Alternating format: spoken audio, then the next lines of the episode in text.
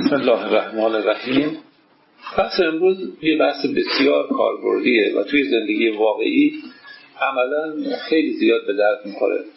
از این طرف زندگیتون رو سخت خواهد کرد از این طرف هم خیلی شیرین خواهد شد. به خاطر اینکه تلاش در این هست که یاد بگیریم درست و دقیق صحبت کنیم از مقالطه و سفسطه پرهیز کنیم و این خودش در واقع مقدار دشواری برای ما میاره. و نسبت به حرفایی که دیگران می‌زنن حساس میشیم. ولی در این حال شیرینی های خاص خودش هم داره. واقعا بیماری مقالطه یه بیماریه که شاید از این بیماری مثل سرطان به مراتب خطرناکتره و متاسفانه در جامعه شیوع و رواج فراوانی داره. یعنی ما از صبح تا شب دائما یا خودمون مقالطه می‌کنیم یا در معرض مقالطه های دیگران هستیم. و اگر با سازوکار مقالطه آشنا باشیم و ببینیم که چطوری میشه سر دیگران کلا گذاشت چطوری دیگران سر ما کلا بگذارن و خواهیم دید که زندگی ما چقدر پر از فریب هست در واقع و ما ناخواسته یا فریب میدیم یا فریب می‌خوریم. قبل از که بحث رو شروع کنیم یه سابقه تاریخی از این بحث رو خدمتتون عرض کنم. در زمان یونان قدیم یعنی در زمان سقراط و قبل از سقراط کسانی بودن که بهشون می‌گفتن صوفیست. صوفیست به معنی دانشمنده. این سوفیست ها در مجادله و در جر و بحث ید طولایی داشتن و خیلی خوب بحث می‌کردن. و در محاکم قضایی هم به عنوان وکیل شرکت می‌کردن و پول می‌گرفتن و دفاع می‌کردن.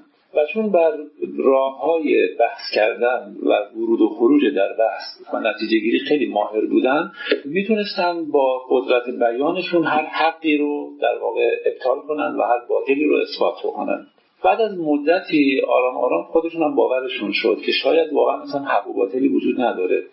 و ما هر که بخوایم می‌تونیم بحث کنیم و اگر قدرت بیان داشته باشیم و بعد بحث و استدلال توانا باشیم می‌تونیم هر کاری انجام بدیم.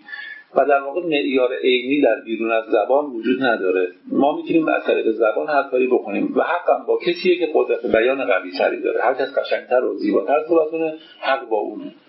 اینها شروع کردن به پیدا کردن راههایی که میشه از مقدمات مشخصی به نتایج غلط رسید و این رو در واقع شروع کردن به ترویج کردن و کم کم چیزی به نام سفسطه رو در واقع به وجود آوردن. با اینکه صوفیست به معنی دانشمند بود اما چون صوفیست ها سفسطه می‌کردن و مقالطه می‌کردن کم کم کلمه صوفیست معنی واقعی خودش از دست داد.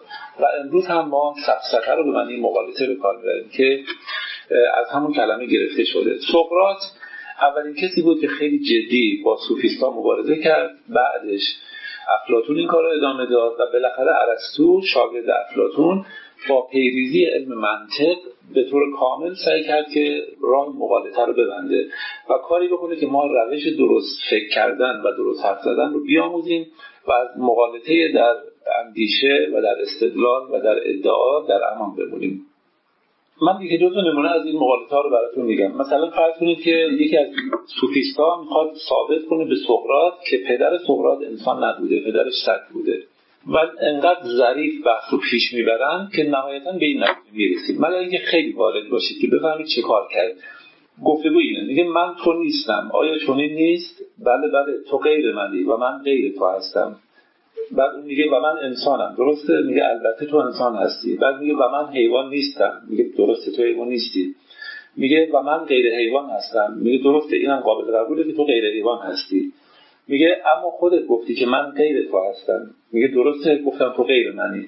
بعد میگه من غیر تو هستم و من غیر حیوان هستم. میگه کاملا درسته. میگه پس تو حیوانی.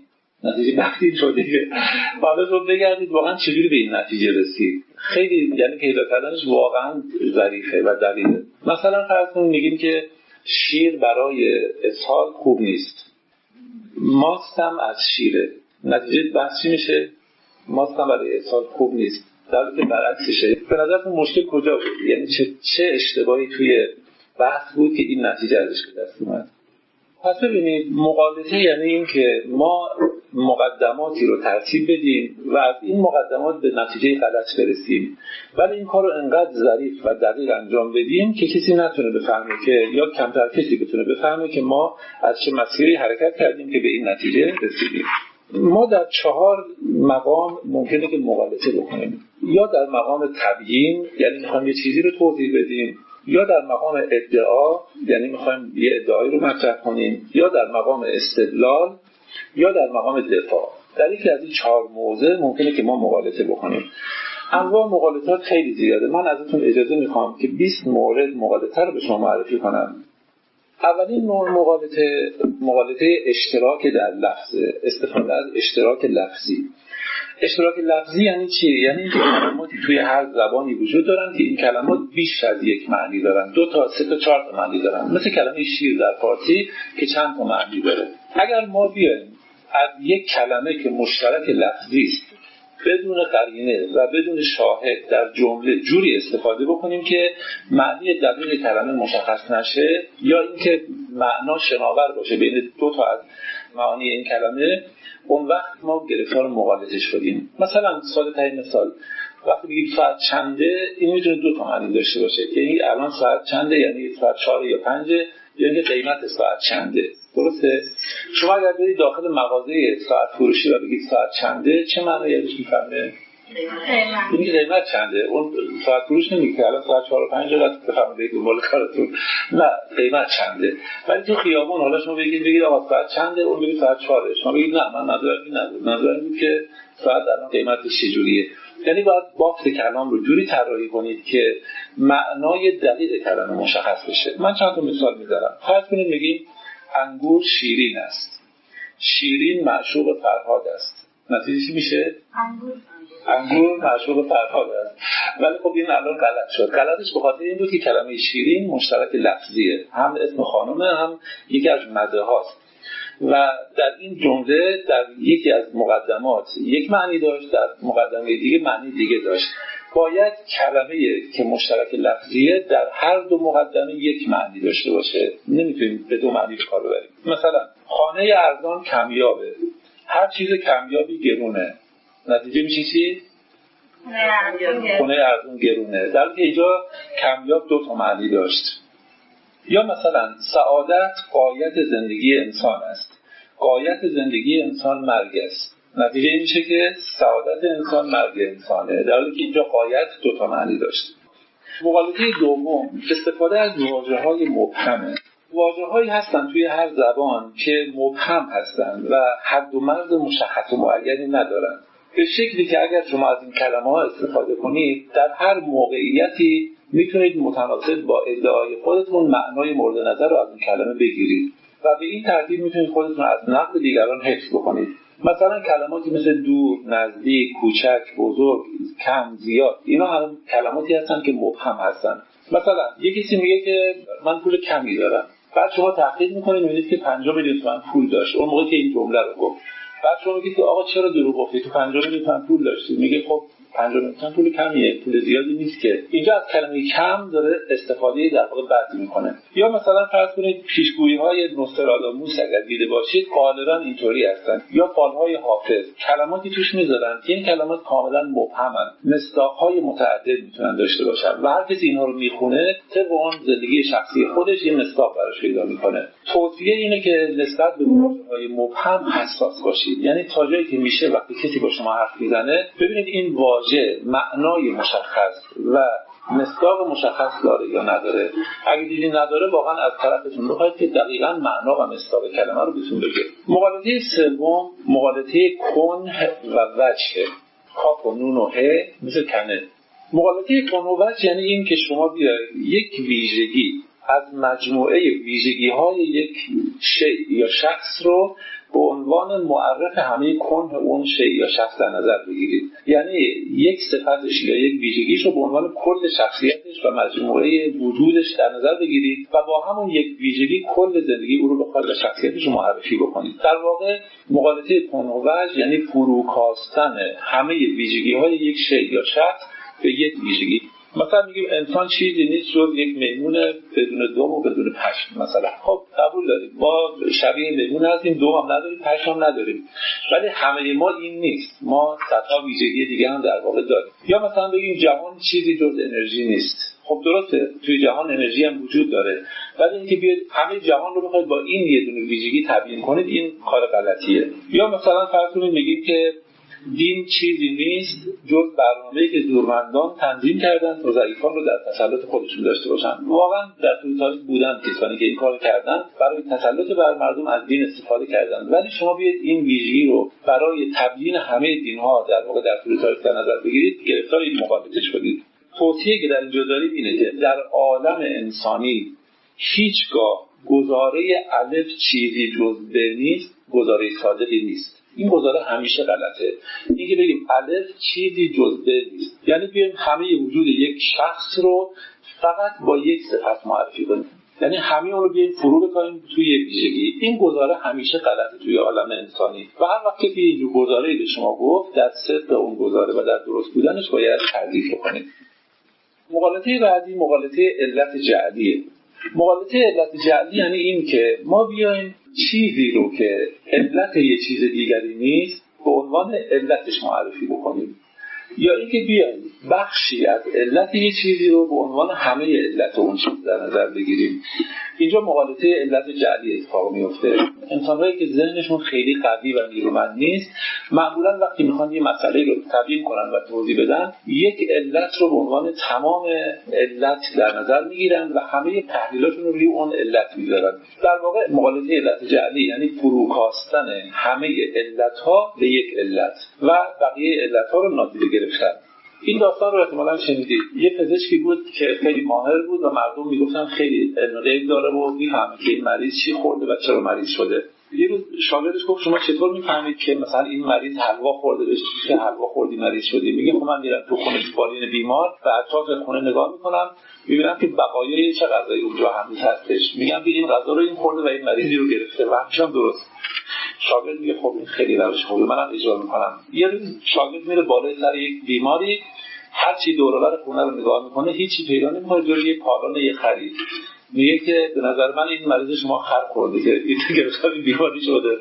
این مقالطه علت جعلیه. یعنی شما اشتباها چیزی رو که علت نیست پیدا می‌کنید و تمام توجهتون رو روی اون علت معطوف می‌کنید. یا مثلا فرض کنید یه شاگرد تو امتحان قبول نشده میگی چرا قبول نشدی؟ میگه شب امتحان مهمون داشتیم. بله مهمان داشتن شب امتحان یکی از دلایل قبول شدن شما بود ولی بقیه علتها رو چرا نادیده گرفتید؟ یا مثلا بگیم افت شدید تحصیلی مثلا مدارس ما به خاطر اینکه معلم ها رو وظایفشون کوتاهی می‌کنن. خب این یه علت می‌تونه باشه هم یه علت نیست. یا اینکه بگیم عقب ماندگی کشورهای اسلامی به خاطر دخالت دشمنان و استعمارگرانه. باشه بین اون صدها عاملی که باعث عقب ماندگی ما شدن یکیش هم دخالت استعمارگرانه. ولی اینو بیایم به عنوان تنها عامل در نظر بگیریم گرفتار مقالطه شدیم. توصیه اکید می‌کنم که در عوالم اجتماعی و انسانی هیچگاه پدیده تکاملی رو در نظر نگیرید. امکان نداره پدیده در این عالم اتفاق بیفته که تنها یک علت داشته باشه. کسانی که تک علتی مسائل رو بررسی می‌کنن غالبا به خطا میرن. ببینید مثلا فرض کنید ناپلئون و الکساندر با هم جنگ می‌کنن و توی این جنگ ناپلئون شکست می‌خوره. مورخان هر کسی یه علتی رو گفته. یکی گفته به این علت ناپلئون شکست خورد یکی گفته اون علت یکی گفته اون علت. ولی آدمی مثل تولستوی که بسیار انسان عمیق و آگاهی و چند جانبه به مسائل نگاه می‌کنه تو جنگ و وقتی داره این ماجرا رو بررسی می‌کنه میگه میلیون ها عامل دست به دست هم دادن تا در اون شب در اون میدان جنگ ناپلون از الکساندر شکست برد ببینید واقعا یکی از اشتباهات ما اینه که معمولا وقتی یک پدیده رو می‌خوایم بررسی کنیم یک علت رو تعمین میدیم به جای همه علت ها و اینطوری ما گرفتار مقالطه در واقع علت جعلی میشیم. مقالطه پنجم مقالطه بزرگ نمایی مقالطه بزرگ نمایی یعنی چی؟ یعنی اینکه ما بر بخشی از ابعاد یک پیام تاکید کنیم و اون بخش رو از پیام بیرون بیاریم به طوری که مورد توجه مخاطبمون قرار بگیره و جلبش کنه به طرف خودش. بهترین مثالی که می‌تونم این روزها برای شما بزنم اینه. شما تو خیابون دارید میرید یه دونه ماشین وایساده و داره چاقال بادو میفروشه مثلا. شما از اون طرف خیابون که نگاه می‌کنید یه کلمه کیلو نوشته و بعدش هم یه 5000 تومن هم بزرگ نوشته. شما از این طرف خیابون که نگاه می‌کنید خب میگید چقدر خوبه کیلو 5000 تومنه. بعد میرید نزدیک ماشین میرید نیم کوچولو هم نوشته نیم کیلو 5000 تومان خب اینجا کیلو و 5000 تومان بزرگ کرده بقیه پیام رو کوچیک کرده و با این کار شما جذب اون کرده. گرفتار مقالطه بزرگنمایی شده در واقع. مثلا فرض کنید یه کسی میگه که من تا الان بیش از 100 تا کتاب و مقاله نوشتم. وقتی شما زندگیشو بررسی می‌کنید می‌بینید 3 تا کتاب نوشته و 97 تا مقاله نوشته. ولی اینجوری قاطی می‌کنه اینها رو میگه بیش از 100 تا کتاب و مقاله نوشتم. یا یه مثال دیگه. شما دیدید مثلا یه تابلو می‌ذارن حراج لوازم خانگی از 5 درصد تا 95 درصد. اما حراجش رو بزرگ می نویسن 95 درصدش هم بزرگ می نویسن بقیه دیگه ریز نوشته میشه. شما از دور که نگاه می‌کنید میگید به به چقدر خوب اینجا. با 95 درصد تخفیف دارن حراج می‌کنن. بعد میرید اونجا بخرید می‌بینید که نه واقعا شاید 4 5 درصد اشیا 95 درصد تخفیف دارن. بقیه 5 درصد تخفیف دارن. ولی بزرگ کردن بخشی از پیام شما رو به غلط میندازه در واقع. یا مثلا فرض کنید که یه تابلو می‌بینید نوشته دندان پزشک همین. شما نزدیک میرید واقعا دردتون درد می‌کنه. برید داخل تابلو رو که دقیق نگاه می‌کنید از نزدیک میرید یه کمک کوچولو و یه تجربه کوچولو هم اول آخرش نوشته. کمک دندان پزشک تجربی ولی دندان پزشک بزرگ نوشته و این شما رو جذب می‌کنه. خب اینا مثالاش خیلی زیاده. ما باید واقعا دقت داشته باشیم که اون بخشی از پیام که بزرگ میشه و بزرگ نمایی روش اتفاق میفته ما رو فریب نزنه و مواظب کل پیام باشیم. مقالطه ششم مقالطه توریه هست. توریه با ته دو نقطه و ه آخر. توریه دقیقا همون دروغه. اما فرقش اینه که در توریه ظاهر سخن درسته اما نتیجه که مخاطب از این سخن درست می‌گیره نتیجه غلطیه. در واقع ما در توریه با گزاره های صادق مخاطب خودمون رو فریب میدیم. گزارهای ما درستن ولی مخاطب فرید می‌خوره. معروف ترین مثالش رو همه می‌دونید. مثلا شما توی خونه هستی تلفن زنگ می‌زنه. شما میرید توی حیات وای میسید. به بچه میگید که بگید من تو خونه نیستم. و درست هم گفت شما تو خونه نیستید ولی به اون چیزی که مخاطب شما می‌فهمه اینه که شما توی کل اون مجموعه نیستید و فرید می‌خوره اینطوری. یا مثلا فرض کنید شما پولاتون رو توی جیبتون گذاشتید. بعد کسی بهتون میگه که پول داری به من قرض بدی. شما میگید من به خدا کیفم رو همراه خودم نیاوردم. جملتون هم درسته. واقعا کیفتون همراهتون نیست ولی پولتون همراهتون هست. در واقع اون جمله درستتون معنیش اینه که من پول همراه خودم نیاوردم. مثلا شما می‌دونید که موجودی پول من توی بانک چقدره. بعد یه نفر از شما می‌پرسه شما می‌دونید شهبازی چقدر توی بانک پول داره؟ شما میگید خدا می‌دونه. خب جمله خدا می‌دونه درسته خدا می‌دونه که من چقدر پول دارم ولی شما هم می‌دونید. اما این گزاره درست مخاطب رو گرفتار این توهم می‌کنه که شما نمی‌دونید. پس ببینید توریه یعنی اینکه حرف درست بزنیم برای فریب دادن مخاطب. مقالطه بعدی نقل قول ناقص. نقل قول ناقص یعنی اینکه ما بخشی از سخن کسی رو بدون کم و زیاد کردن نقل کنیم. اما سخن او رو جوری از بافت کلام خارج کنیم که سخن او رو تحریف کنه. دقت می‌کنید بدون هیچ دخل و تصرفی فقط بخشی از سخن. این مقالطه بسیار شایعیه که امروز تو رادیو و تلویزیون و روزنامه و تو کتاب ها مقالات علمی و تو گفتگوهای روزانه ما دائما اتفاق میفته یعنی ما از سخنان دیگران اون بخشی رو نقل می‌کنیم برای کسی دیگه که خودمون دوست داریم و می‌تونیم از طریق اون بخش نقل شده به هدف شخصی خودمون برسیم.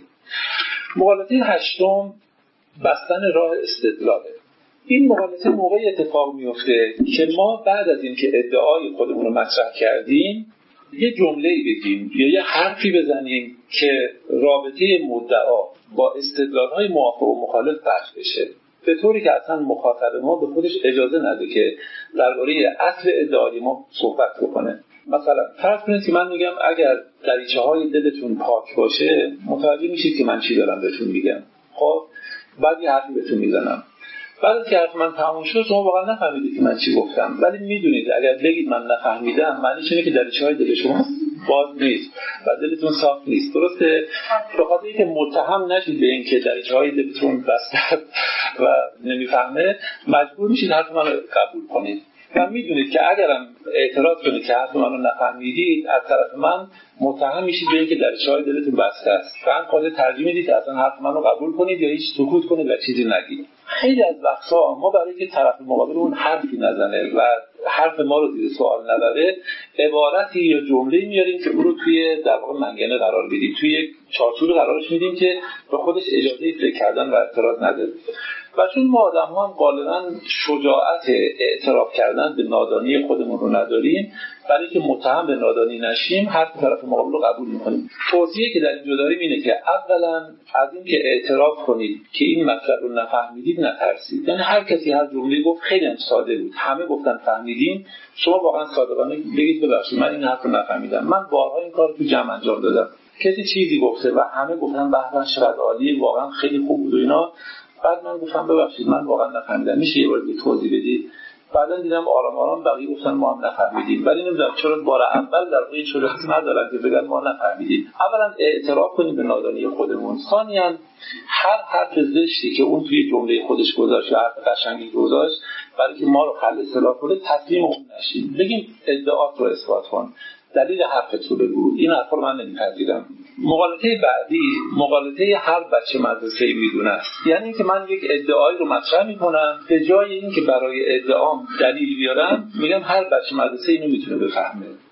و شما که دارید حرف من میشنوید اگر اعتراض کنید من قبول ندارم حرفتون رو خب متهم میشید که بعضی بچه مدرسه نمی‌فهمید. و اگر هم اعتراض کنید به من من میگم آقا شما بعضی بچه مدرسه نفهمیدید. و این خاطر مجبورید وانمود کنید که حرف من درسته. و اصلا دیگه روی اصل ادعای من شما هیچ حرفی نزنید. مثلا هر بچه مدرسه ای می‌دونه که عادت مانع رشد انسانه. پس دیگه لازم نیست در این باره بحث کنیم. شما واقعا ممکنه این حرف قبول نداشته باشید که عادت مانع رشد انسانه. ولی چون من گفتم هر بچه مدرسه می‌دونه شما دیگه سکوت می‌کنید. یا مثلا این یه حساب دو دو تا چهار تاست و هر بچه می‌فهمه که وقتی جامعه دچار تورم اقتصادیه باید آزادی بیشتری به مطبوعات بدیم خب اینه که چه رابطه بین تورم اقتصادی و آزادی مطبوعات وجود داره این یه بحث علمی باید ثابتش کنیم. ولی وقتی من گفتم این دو دو تا چهار تاست و هر بچه مدرسه می‌فهمه شما دیگه واقعا جرأت ادامه بحث ندارید و ساکت میشید. توصیه اینه که باز گرفتار این جور جملات نشید. یعنی هر کسی که ادعایی پیش شما مطرح کرد بگو آقا ادعا رو اثبات کن. من اندازه بچه مدرسه نمی‌فهمم قبول دارم. ولی حرف برای من اثبات کن. دلیل بیار. دلیل شما چیه؟ تو زندگی ما خیلی از این اتفاقا میفته مقالطه بعدی مسموم کردن چاهه. مقالطه مسموم کردن چاه اینه که وقتی من یه ادعا رو مطرح کردم به جای اثبات ادعای خودم صفات زشتی رو به مخالفان این ادعا نسبت بدم. و بعد وانمود کنم که هر کسی با این ادعای من مخالف باشه دارای این صفات زشت هست. مثلا فرض کنید که من میگم که هر کسی به جز آدمای بیهنر و بیشعور قبول دارم که بودجه بسیار کمی در کشور ما به فعالیت هنری اختصاص داده میشه. خب واقعا این که واقعا بودجه هنر کمی یا زیاده اینو باید اثبات کنیم دربارش بحث کنیم. بررسی ببینیم درسته یا نه. ولی وقتی میگیم که فقط آدمای بیشعور این حرف رو قبول نمی‌کنن در واقع چهار رو مسموم کردیم. راه بحث رو بستیم. این باعث میشه که انسان از اولش در واقع دیگه دنبال دلیل و استدلال نداره این داستان رو کارتونش رو شاید دیده باشید یا داستانش رو خونده باشید. خلیات ها به پادشاه میگن یه لباسی برای شما میدوزیم که فقط حلال زاده ها می‌تونن ببیننش. بعدش هم واقعا لباس نمیدوزن. پادشاه رو لخت می‌کنن میگردن شوی خیابون. خودش اولین کسیه که می‌فهمه لخته. ولی میگه اگر بگم من لباس ندارم ثابت میشه من حرامزاده هستم. او ساکت میشه. وزیرم متوجه میشه ولی برای اینکه متهم به اون صفت نشه حرفی نمی‌زنه. همه مردم تو خیابون هم همه می‌دونن که این لخته ولی هیچ کسی جرئت نداره. بگه که آقا شما لباس ندارید. چون میترسن متهم بشن به اون صفتی که مخالفان این فکر دارن در واقع. یا مثلا بگیم که فقط افرادی که عقده جنسی دارن با آموزش مختلف دختر و پسر مخالفن. خب ببینید واقعا این که آموزش مختلف خوبه یا بده باید بحث کنیم ببینیم درسته یا غلطه. ولی اینکه شما از اول گفتید کسی که مخالف این فکر باشه عقدگیه مثلا اینجا در واقع راه استدلال رو بستید. می‌خوام بگم که تمام تمرکزتون روی اصل ادعا باشه. به هواشیش دیگه کار نداشته باشید. مقالطه بعدی مقالطه تله گذاریه مقالطه گذاری برعکس اون مقالطه قبلی. اونجا ما یه صفت زشت رو به مخالفان ادعا نسبت می‌دادیم. اینجا صفات خوبی رو به موافقان ادعا نسبت میدیم. مثلا میگیم کسی که این ادعا رو قبول داشته این صفات خوب رو داره. و شما برای اینکه مشمول این صفات خوب بشید در اصل ادعا دیگه چپچونه نمی‌زنید. مثلا شما میگین اسم این کتابخونه رو چی بذارید من میگم اسم این کتابخونه رو بذاریم کتابخانه پوپک خب حالا که این از یا بده می‌تونیم دربارش حرف بزنیم. ولی من میگم که بعد از که جمله رو گفتم مطمئنم همه آدم های بازوق جلسه پیشنهاد منو قبول می‌کنن. خب واقعا ممکنه کسی قبول نداشته باشه ولی اگه بگه که من قبول ندارم به بیزوقی متهم میشه. پس مجبور میشه اصلا اعتراض نکنه و حرفی نزنه. تو جلسات ما خیلی این اتفاق میفته ما یه ادعایی رو مطرح می‌کنیم بعد میگم مطمئنم همه آدمای خوشقلب و مؤمن و خیرخواه حرف منو قبول خواهند کرد. ولی واقعا ممکنه حرفتون غلط باشه. یا مثلا فرض که میگیم شما آدم فهمیده و عاقلی هستید از شما بعید اینجور اعتقادی داشته باشید. واقعا ممکنه اعتقادی که دوست داره قبول داره دلیل براش داره. ولی وقتی گفتی شما فهمیده چرا ادعایی شما دیدید زن شوهری با هم دعوا می‌کنن. ما بودیم که مشکلشون رو حل کنیم. به خانم میگید که بابا تو خیلی من فکر خیلی با شروع تو واقعا خودت استادی فلانی. چهار پنج تا صفت خوبش نسبت می‌دید اون اصلا یادش که مشکلات خانوادگی چی بود. میره سر زندگیش از فردا دوباره مشکلات شروع میشه. یا به آقا چند تا از این روبلات میگیم بارک الله مستش می‌کنه در واقع و اون برای که دیگه این صفات رو بگیره به خودش و از خودش این صفات رو صرف نکنه حق رو قبول می‌کنه. مقالطه بعدی مقالطه توسل به جهله. این مقالطه جایی صورت می‌گیره که ما از اطلاعات ناقص خودمون استفاده کنیم برای اثبات ادعای خودمون. خیلی مهمه. من درباره موضوع اطلاعات کامل ندارم ولی همین اطلاع نداشتن رو دلیل میارم برای اینکه حرف من درسته. مثلا شما میگید نظر شما درباره جن چیه؟ من میگم والا تا جایی که من می‌دونم یه کتاب علمی درباره جن تا الان من خودم ندیدم. به همین دلیل اصلا جن وجود نداره. خب من بی سوادم که هیچ در باره اطلاعاتی ندارم کتابی ندیدم ولی چجوری این که من هیچ کتابی رو ندیدم دلیل میشه برای اینکه جن وجود نداره. یا مثلا فرض کنید که میگیم من به شانس و بخت اعتقاد دارم. میگن چرا؟ میگید من تا جایی که می‌دونم هیچ دلیلی علیه شانس اقامه نشده. خب من اطلاعاتم ناقصه. رفتم گشتم همه کتابخونه ها همه جاها رو دیدم. خیلی از وقتا ما اینطوری هستیم. چون دانشمون ناقصه در اون باره یه آدم بزرگ ندیدیم یه کتاب خوب نخوندیم یه مقاله خوب ندیدیم. همین رو دلیل میاریم برای اینکه حرف ما درسته. در بهتر اعتراف کنیم که من در این باره اطلاعات ندارم. تا اینکه بخوام بی اطلاعی رو در واقع دلیل بر اثبات ادعا بگیریم. مقالطه بعدی مقالطه فرض فروشیه مقالطه فرض فروشی یعنی اینکه ما با استفاده از کلمات مشکل قلمبه و سلمبه با استفاده از عبارات خیلی پیچیده و عجیب و غریب سر طرف مقابل اون گیج بیاریم به صورتی که اون فکر کنه ما خیلی دانشمند هستیم و خیلی می‌فهمیم. و همین که احساس کرد ما می‌فهمیم حرف ما رو قبول کنه. بدون که اصلا بفهمه حرف ما درست بود یا حرف غلطی بود. به این ترتیب ما در واقع با تظاهر به فاضل بودن و دانشمند بودن کاری می‌کنیم که به خاطر شخصیت ما طرف مقابل مرعوب بشه شکست بخوره و حرف ما رو قبول بکنه. مثلا من میگم که در این کیس انتلکتوال بودن ژورنالیست ها یک اوکازیونه. مثلا خبیدی چی گفتم در این کیس انتلکتوال بودن ژورنالیست ها یک اوکازیونه. مشهور عجب حرف بزرگی در واقعا من چی نفهمیدم چی گفت. غالبا اینطوریه. وقتی ما نمی‌فهمیم کسی چی گفت احساس ما خیلی دانشمند بود که حرفی زد که من نتونستم بفهمم. اینو همیشه به عنوان یه قانون در نظر داشته باشید. کسی که جوری حرف می‌زنه که شما نمی‌فهمید یقین داشته باشید من بی سوادیه انسانی که فهمیده قدرت داره به ساده ترین شکل ممکن حرف بزنه. انسانهایی که از قلم به سلم به حرف زدن لذت می‌برن یا با توسل به کلمات انگلیسی و عربی و فرانسه و اینا نشان میدن که آدم فاضلی هستن به معنای حقیقی کلمه بی سوادن و فاضل نیستن. یکی از بزرگان نمی‌دونم انیشتن یا کیه میگه تو نمی‌تونی ادعا کنی چیزی رو فهمیدی مگر اینکه بتونی برای مادر بزرگ بی سواد توضیح شدی و اون بفهمه. اون موقع می‌تونی بگی من فهمیدم این موضوع تظاهر به فاضل بودن نشانه عید بی سواد بودنه. یکی از راههایی که ها مقالطه می‌کنن اینه که قلم به سرم به گویی پیشه می‌کنن از کلمات عربی و انگلیسی و خارجی استفاده می‌کنن. به این ترتیب توجه مخاطب رو از اصل ادعا معطوف می‌کنن به شخصیت خودشون. بعد شما میگید خب این آقا که اینقدر حرفای بزرگی می‌زنه که من نمی‌فهمم حتما اشتباه نمی‌کنه ادعاش هم درسته دیگه. توصیه که در اینجا داریم اینه که اولا هر کسی قلم به به حرف زد در با سواد بودنش تردید کنید. چون موقع انسان می‌تونه بگه من چیزی رو فهمیدم که قادر باشه به ساده ترین کلمات و بیان اون رو برای ما مطرح کنه. و دوما اگر کسی از این کلمات عجیب و غریب به کار برد اصلا گول نخورید و فریب نخورید و مرعوب نشید. توجهتون رو به اصل ادعای او معطوف کنید ببینید این ادعا درسته یا نه. مقالطه بعدی مقالطه کمیت گرایی کمیت گرایی یعنی این که ما در جایی که لازم نیست از آمار و ارقام دقیق استفاده کنیم. استفاده از آمار و ارقام دقیق که درصد و زیر درصد و یک دهم نمی‌دونم اعشارش رو همش بگید غالبا به مخاطبتون این تصور رو میده که شما آدم دقیقی هستید. و چون آدم دقیقی هستید اشتباه نمی کنید پس اون در اصل ادعای شما دیگه تردید نمی‌کنه. پس ببینید ارائه آمارهای خیلی خیلی دقیق و کاذب البته اعتماد کاذبی توی مخاطب ما ایجاد می‌کنه که اون مخاطب فکر کنه که ما قابل اعتمادی و حرفای ما درسته. مثلا شما میگید که جدی عرض می‌کنم. من دقیقا سه برابر اعتمادی رو که به برادرم دارم به شما دارم. اولا یه مفهوم کیفی یعنی اعتماد رو اومدیم کمیش کردیم. ثانیا دقیق دقیق سه برابر من به شما اعتماد دارم.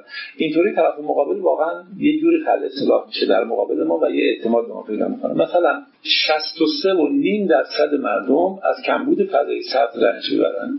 این آمار به این دقت در واقع وقتی گفته میشه طرف مقابل دیگه واقعا نمیگه شما این آمار از کجا آوردید. این چیزیه که توی دولت خیلی زیاد واقعا این مقالطه اتفاق میفته از طریق آمارهایی که داده میشه با دولت خاص کار ندارم. یعنی کلا دارم صحبت می‌کنم. یا مثلا بگید 95 درصد و نیم محبوبیت او به خاطر سخنرانی های قشنگیشه. حالا چجوری این دقیقا 95 و نیم و همه رو حساب کردیم؟ این خودت. مقالطه بعدی استفاده از بار ارزشی کلماته. اینو باید توضیح بدم. ببینید کلمات رو ما در زبان از نظر بار به سه گروه تقسیم می‌کنیم. یکی کلماتی که بار منفی دارن یکی کلماتی که بار مثبت دارن و یکی هم کلمات خونسا. اگر ما بیاییم عمدن از کلماتی که بار ارزشی منفی یا بار ارزشی مثبت دارن استفاده بکنیم که طرف مقابل ما تحت تاثیر بار مثبت یا منفی کلمات قرار بگیره ما گرفتار مقالطه شدیم. مثلا فرض کنید که برادر شما خیلی بخشنده است. شما بهش میگید این برادر من خیلی بخرجه بلکه واقعا بخشنده است. تبدیل کردن بخشندگی به ولخرجی و این اسم رو روش گذاشتن باعث میشه که اون نسبت به کار خوبی که داره انجام میده دچار شک بشه. یا مثلا یه کسی فرض کنید خیلی اعتماد به نفس داره. شما بهش این خیلی قد و یه دنده و لجبازه مثلا فرض یه بار منفی می‌دید. این توی زندگی ما زیاد استفاده میشه. مثلا فرض کنید مسابقه فوتبال شده تیم ایران به تیم مثلا ترکیه باخته. ما میگیم تیم ما نتیجه بازی رو واگذار کرد. نتیجه بازی رو واگذار کرد یعنی با افتخار تمام نتیجه رو رفت و تقدیم کرد به طرف مقابل. در که نتیجه رو واگذار کرد یعنی باخت. اما ما جوری داریم حرف می‌زنیم که این اعتماد رو به ما میده و این حس رو که تیم ما سربلند و با غرور باخته در واقع.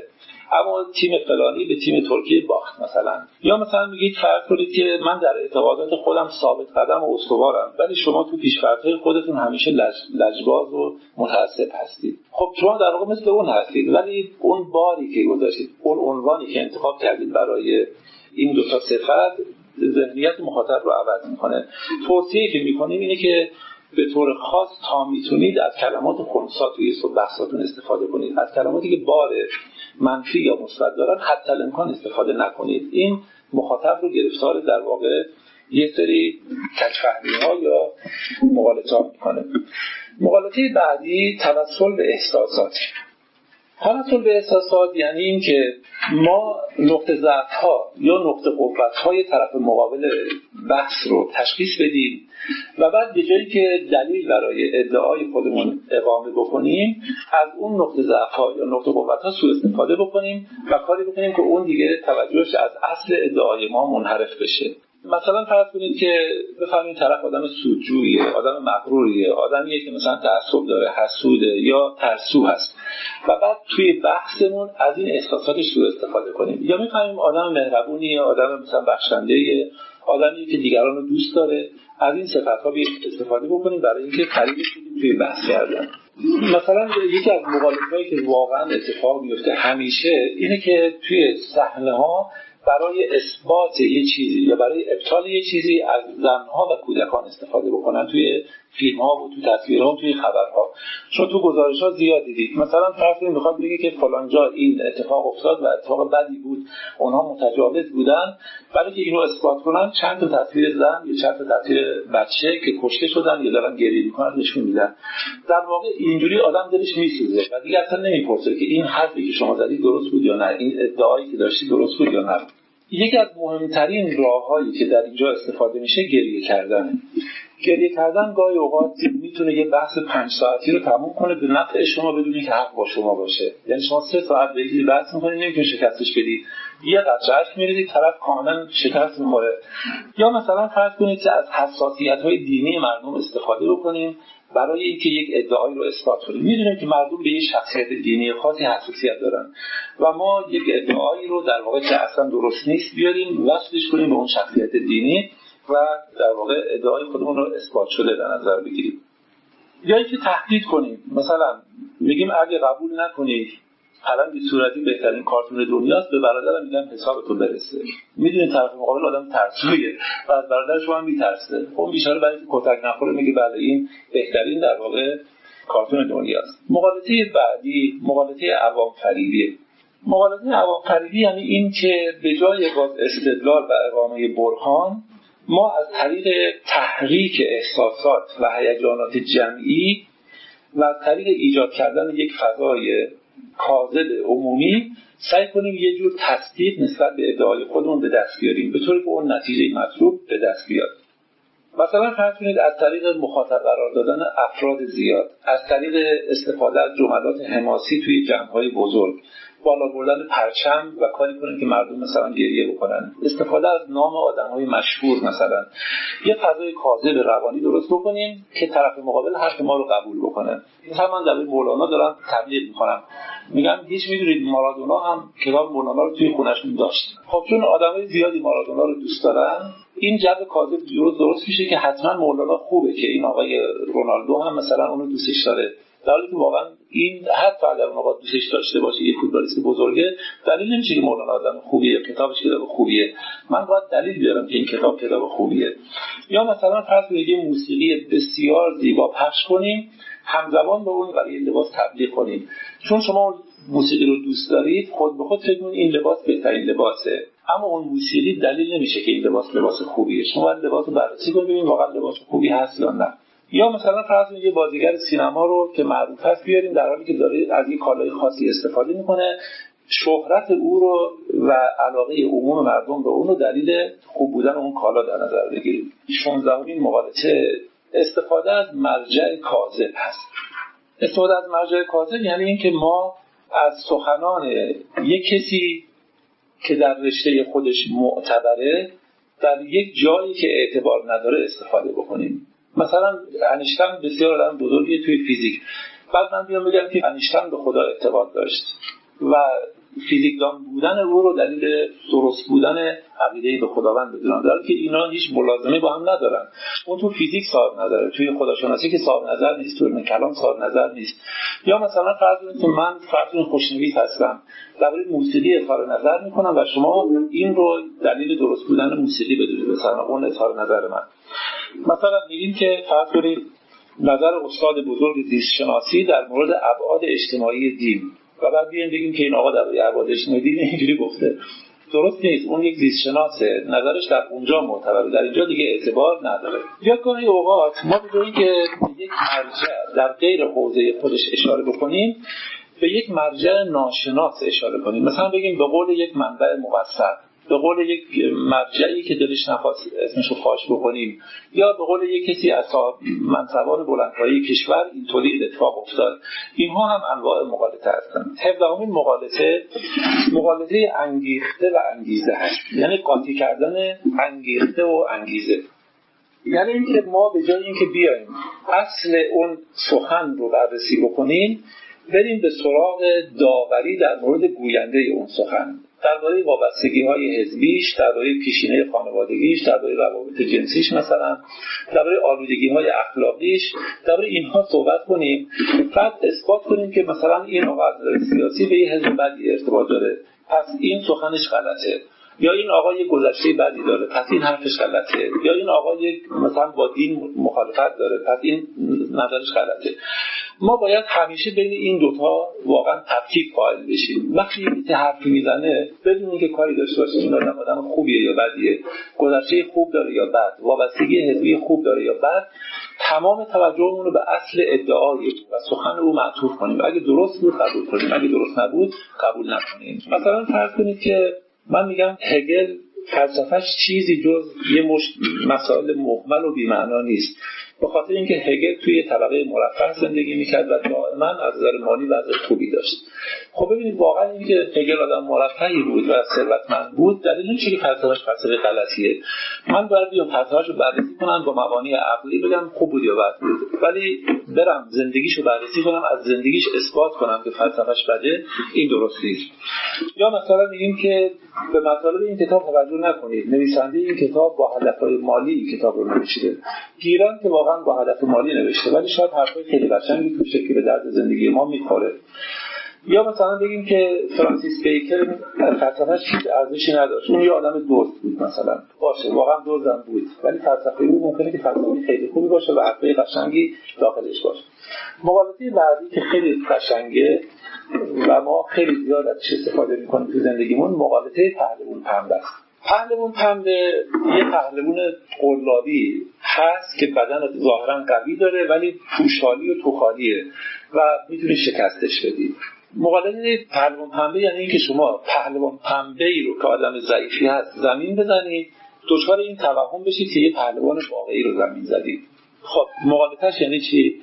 مقالطش یعنی این فرض کنید که من یک ادعایی برای شما مطرح می‌کنم. شما به جایی که اصل ادعای من رو رد کنید شکل ضعیف شده ادعای من رو رد می‌کنید. بعدا دچار این توهم میشید که پس اصل ادعای من باطل بود. مثلا فرض من میگم که بیاید با مثلا فلان کسی رابطه تجاری داشته باشید شما میگردید با چند واسطه یه نمونه بسیار ضعیفی پیدا می‌کنید که اصلا قابل اثبات هم نیست خیلی زیاد. و ثابت می‌کنید که ارتباط با این آقا ارتباط خوبی نیست. بعد از اون نتیجه می‌گیرید که پس اصلا اصل ارتباط با این آقا کار درستی نیست. یا گاهی اوقات هست که ما افراد ضعیف طرفدار اون ادعا رو رد می‌کنیم و دچار این توهم میشین که اصل ادعا رو رد کردیم. مثلا من به شما میگم که بیاید بریم توی مسجد نماز بخونیم. شما میگید که فلانی رو می‌شناسی. میگم بله. میگید اون هر روز میاد توی این مسجد نماز می‌کنه و من دیروز دیدم که از اینجا دزدی کرد. من توی این مسجد نماز نمی‌کنم خب گیرن که اون آقا واقعا دزدی کرد و تو مسجد نماز می‌کنه چطور از این قانون جزئی به این نتیجه می‌رسید که اصل نماز خوندن توی این مسجد مشکل داره و نباید نماز بخونید توی این مسجد؟ خیلی از های ما درباره دین درباره فلسفه درباره زندگی همشون مبتنی بر مقالطه پهلوان پنبه هستن. یعنی ما با مصادیق جزئی یا با ادعاهای ضعیف درباره اصل یک مسئله اظهار نظر می‌کنیم و دچار این توهم میشیم که اصل اون مطلب رو ما تونستیم رد کنیم. خب اینها زیادن. من اگه بخوام ادامه بدم واقعا طول می‌کشه. همین 18 تا کافیه. دوستان عزیزم من یه کتاب رو معرفی می‌کنم. واقعا این کتاب رو بخرید. بخونیدش و ازش لذت ببرید. این کتاب بسیار شیرین و جذابه و واقعا به درد شما می‌خوره. کتاب مقالطات از استاد علی اصغر خندان. هم علمی نوشته شده هم ساده نوشته شده هم به مبانی منطقی سنت فلسفه اسلامی در واقع ارجاع و اشاره داره و هم اینکه از آیات قرآن خیلی زیاد استفاده کرده و با تایید استاد مصطفی ملکیان هم نوشته شده و همین خاطر واقعا کتاب کتاب خوب و خواندنیه. مطمئنم خواندن این کتاب خیلی عینک خوبی به شما خواهد داد که روی حرف زدنتون رو نوشتنتون رو شنیدنتون رو ادعاهایی که می‌کنید روی دفاعهایی که از خودتون می‌کنید حساسیت بیشتری بورزید.